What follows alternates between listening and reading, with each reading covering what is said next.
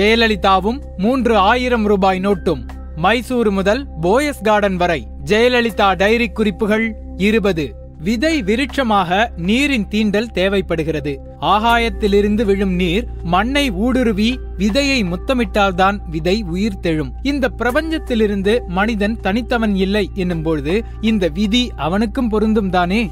இங்கு எல்லோருக்குள்ளும் திறமை கொட்டி கிடக்கிறது. அந்த திறமையை கண்டறிந்து அவனுக்கு வாய்ப்பளிக்க அவனை தூக்கிவிட யாரோ ஒருவர் ஊக்கியாக இருக்க வேண்டியிருக்கிறது. ஜெயலலிதாவுக்கு அப்படியானவராக இருந்தவர்தான் ஸ்ரீதர். ஜெயலலிதாவை ஸ்ரீதர் தான் அறிமுகப்படுத்தினார் என்று சொல்லவில்லை. ஆனால் அவர்தான் ஜேவுக்கு ஜே ஜே என பெரும் வெற்றியை பரிசாக தந்தார். அன்று சிந்திய ரத்தம் என எம்ஜிஆரை கதாநாயகனாக வைத்து ஸ்ரீதர் ஒரு படம் துவங்கியிருந்தார். ஆனால் பல்வேறு காரணங்களால் அந்த படம் முதல் ஷெடியூலோடு நின்றுவிட்டது அந்த படம் ஏன் நின்றது என்ற எந்த காரணமும் எம்ஜிஆரின் ரசிகர்களுக்கு தெரியாது. அவர்கள் ஸ்ரீதரினால் தான் படம் நின்றது என நினைத்துவிட்டனர். அவர் மீது கடுமையான கோபத்தில் இருந்தனர். இத்தகைய சூழலில்தான் வெண்ணிற ஆடை படம் வெளியாகிறது. கடும் கோபத்தில் இருந்த ரசிகர்கள் அந்த படம் வெளியான தேட்டர்களை எல்லாம் தாக்க துவங்கினர். பதாகைகளை எல்லாம் கிழிக்க துவங்கினர். பின்னர் இந்த விஷயத்தில் எம்ஜிஆர் நேரடியாக தலையிட்டார். ரசிகர்களுக்கு அன்று சிந்திய ரத்தம் திரைப்படம் குறித்து பிரச்சனையை விளக்கி அமைதிப்படுத்தினார்.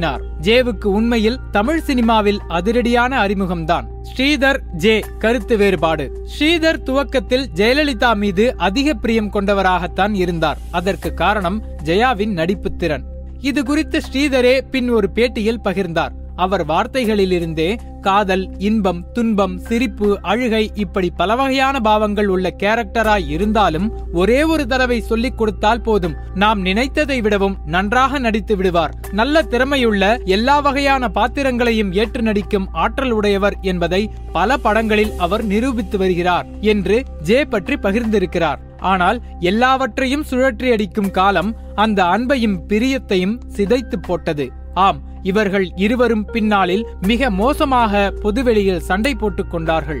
ஆயிரத்தி தொள்ளாயிரத்தி தொண்ணூத்தி ஆறாம் ஆண்டுதான் அந்த சம்பவம் நடந்தது. ஸ்ரீதர் உடல்நலக் குறைவினால் அவதிப்பட்டு வந்தார். அவரை திரைக்கலைஞர்கள் எல்லோரும் சந்தித்து நலம் விசாரித்து வந்தனர். ஆனால் ஜெயலலிதா செல்லவில்லை. இந்த வருத்தங்களை பொதுவெளியில் பகிர்ந்து விட்டார். தெரிஞ்சவங்களுக்கு உடல்நிலை சரியில்லைன்னா நேர்ல போய் விசாரிப்பது எல்லோருக்கும் தெரிஞ்ச நாகரிகம். இதை ஜெயலலிதா கிட்ட எதிர்பார்த்தேன். ஏமாத்திட்டாங்க. கான்வென்ட் படிப்பு அவங்களுக்கு இவ்வளவுதான் சொல்லி கொடுத்திருக்கும் போல. அவங்க நடிச்ச அந்த கன்னட படத்தோட அப்படியே விட்டிருந்தா அவங்க தமிழக முதல்வர் ஆகியிருப்பாங்களா என்று பகிர்ந்து விட்டார் ஸ்ரீதர்.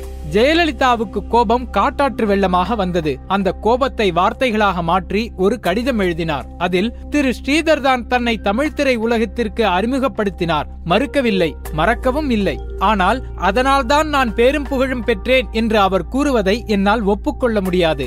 திரு ஸ்ரீதர் அறிமுகப்படுத்திய புது நடிகைகளில் எத்தனை பேர் முதலமைச்சராகி இருக்கிறார்கள் எத்தனை பேர் அரசியலில் பிரவேசித்திருக்கிறார்கள் என்று காட்டமாகவே அந்த கடிதத்தை எழுதியிருந்தார். இப்படியாக இருவருக்குள்ளும் பெரும் விரிசல் வந்தது. இப்போது ஏன் இந்த வரலாறு என்கிறீர்களா? ஜெயலலிதாவை நீங்கள் முழுவதுமாக புரிந்து கொள்ள வேண்டும் என்று விரும்புவீர்களாயின் ஜெயலலிதா ஏன் அரசியல் தடாலடியாக முடிவுகளை எடுக்கிறார் என்று கேட்பார்களாயின் நீங்கள் இந்த நிகழ்வுகளை தெரிந்து கொள்ளத்தான் வேண்டும். ஆம் இதுதான் ஜெயலலிதா. தன்னை தமிழில் அறிமுகப்படுத்தினார் என்பதற்காக ஸ்ரீதரிடம் அவர் கோபத்தை வெளிக்காட்டாமல் இருக்கவில்லை. தான் என்ன நினைத்தாரோ அதை பேசினார். அதன் விளைவுகள் குறித்து அவர் கவலை கொள்ளவில்லை. இந்த பழக்கம்தான் அவர் அரசியல் வாழ்க்கையிலும் தொடர்ந்தது. இது சரியா தவறா என்று தர்க்கம் செய்ய இதை பகிரவில்லை. ஜெயலலிதா எப்பொழுதுமே இப்படியாகத்தான் இருக்கிறார். பிம்பங்கள் எதுவும் இல்லாமல் அவரை அவர் சுயத்துடன் புரிந்து கொள்ளத்தான் இந்த நிகழ்வு. கூடவே இன்னொரு விஷயத்தையும் சொல்லியாக வேண்டும்.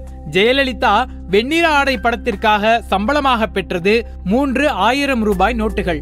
ஆம் தமிழ் சினிமாவில் அவர் பயணம் இந்த மூன்றாயிரத்திலிருந்து தான் துவங்கியது. இதிலிருந்து துவங்கியவர்தான் பின்னர் எம்ஜிஆர் துவங்கிய சத்துணவு திட்டத்திற்கு சர்வசாதாரணமாக நாற்பதாயிரம் ரூபாய் நன்கொடையாக கொடுக்கும் அளவிற்கு வளர்ந்தார். பின்னாளில் அவரே முதல்வராக பொறுப்பேற்ற பின்னர் வெறும் ஒரு ரூபாயை சம்பளமாக பெற்றார். சேவல்புரா மோதல். சென்ற அத்தியாயத்தில் எங்கு விட்டோம்? உம், தமிழகத்தில் குடியரசுத் தலைவர் ஆட்சி கொண்டு வரப்பட்ட இடத்தில்தானே? குடியரசுத் தலைவர் ஆட்சி கொண்டு வரப்பட்டால் ஆறு மாதங்களுக்குள் தேர்தல் நடத்த வேண்டும் என்பது சட்ட விதி அதன்படி ஆயிரத்தி தொள்ளாயிரத்தி எண்பத்தி ஒன்பதில் அதிமுக இரண்டாக உடைந்து தேர்தலை சந்தித்தது. ஜானகி தலைமையில் ஒரு அணியும் ஜெயலலிதா தலைமையில் ஒரு அணியும். தேர்தல் சின்னமாக ஜானகி அணிக்கு இரட்டை புறாவும் ஜே அணிக்கு சேவலும் ஒதுக்கப்பட்டிருந்தன. ஜானகி அணியில் பெரும் தலைகள் எல்லாம் இருந்தனர். ஜெயலலிதா அணியில் அப்படி யாரும் இல்லை. ஜெயலலிதாவிற்கு இது வாழ்வாசாவா யுத்தம். அவர் அணி வெற்றி பெற்றே ஆக வேண்டும். அப்பொழுதுதான் தன் இருப்பு இங்கு நீடித்திருக்கும். இல்லை என்றால் மீண்டும் துவங்கிய புள்ளியிலேயே நிற்க வேண்டும். இதை நன்கு உணர்ந்த ஜெயலலிதா தமிழகம் முழுவதும் சூறாவளி சுற்றுப்பயணம் செய்தார். சென்ற இடங்களிலெல்லாம் திரண்ட கூட்டம் அவருக்கு உற்சாகத்தை தந்தது. எம்ஜிஆர் ரசிகனும் தொண்டனும் தன் பக்கம்தான் இருக்கிறான் என்பதை உணர்ந்தார். இது அவரை ஏகாக மாற்றியது.